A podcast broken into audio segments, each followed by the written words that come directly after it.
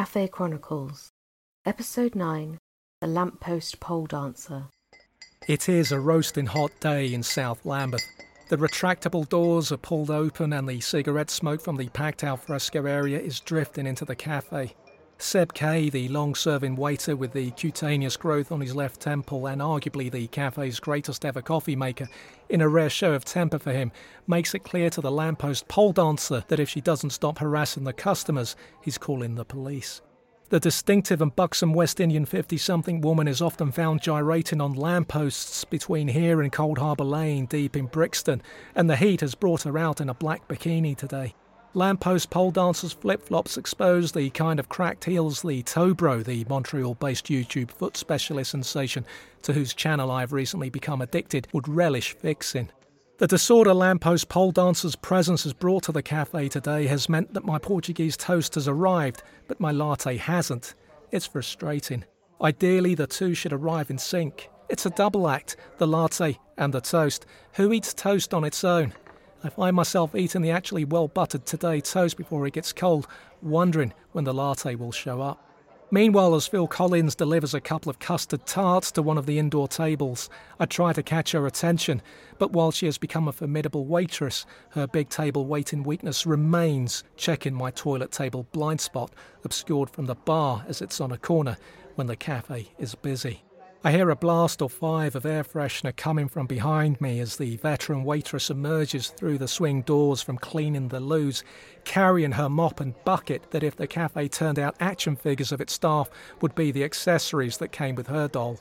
Seeing me, she smiles and gives me her usual morning, even though it's evening. Whatever time of day it is, you always get the morning from her. Her English is so limited, she makes my aunt's Spanish Kanu look bilingual. The veteran stops by my table and, concerned, asks if I've had my latte yet. I confirm I haven't. She tuts, and I become alarmed at the possibility that having just cleaned the toilets, the veteran may now deliver my missing latte without washing her hands. Desperate for this not to happen, I feel myself pulling what could well be my first facial expression of what has been a long day, my mouth drooping to one side as if I'm on the cusp of a stroke, which, given I set aside 15 minutes each day for practicing writing with my left hand in case I lose the use of my right, wouldn't necessarily be the disaster it might for others.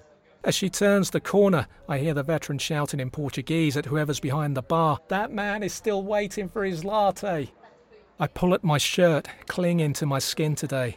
I've never been a big sweater, and when it's this hot, I always find myself wishing I was wearing a khaki coloured safari shirt like the sweat stained colonials in old Tarzan films, just so I could gauge how much or little I actually do sweat. Early Jim, the tall, olive skinned, crop haired Portuguese regular who always looks like he's on the point of laughing, much like ITV sports broadcaster Jim Rosenthal on his early 80s appearances on the big match, comes to the bar from the alfresco area to ask for something.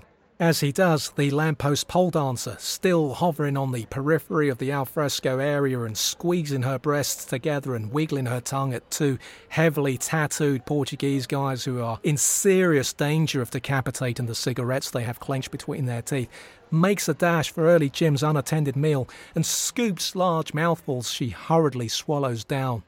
Heading back to his table outside, early Jim sees lamppost pole dancer raiding his mill and yells at her.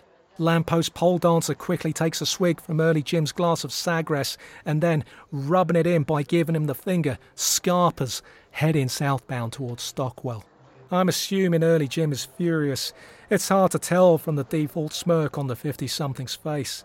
Seb K steps out onto the pavement beyond the alfresco perimeter on the cafe phone, presumably to the police, trying to see which direction lamppost pole dancer might be heading next, as early Jim gesticulates to the waiter the carnage he's left behind at his table. The veteran brings me my latte as I get down to my last piece of toast. She apologises. I thank her for the coffee, and then, as soon as she's out of sight, I reach into my bag for my emergency stash of wet wipes and discreetly wipe the entire tall glass, trying not to think how just a minute or two ago those same hands were cleaning some of the worst cafe toilets in London.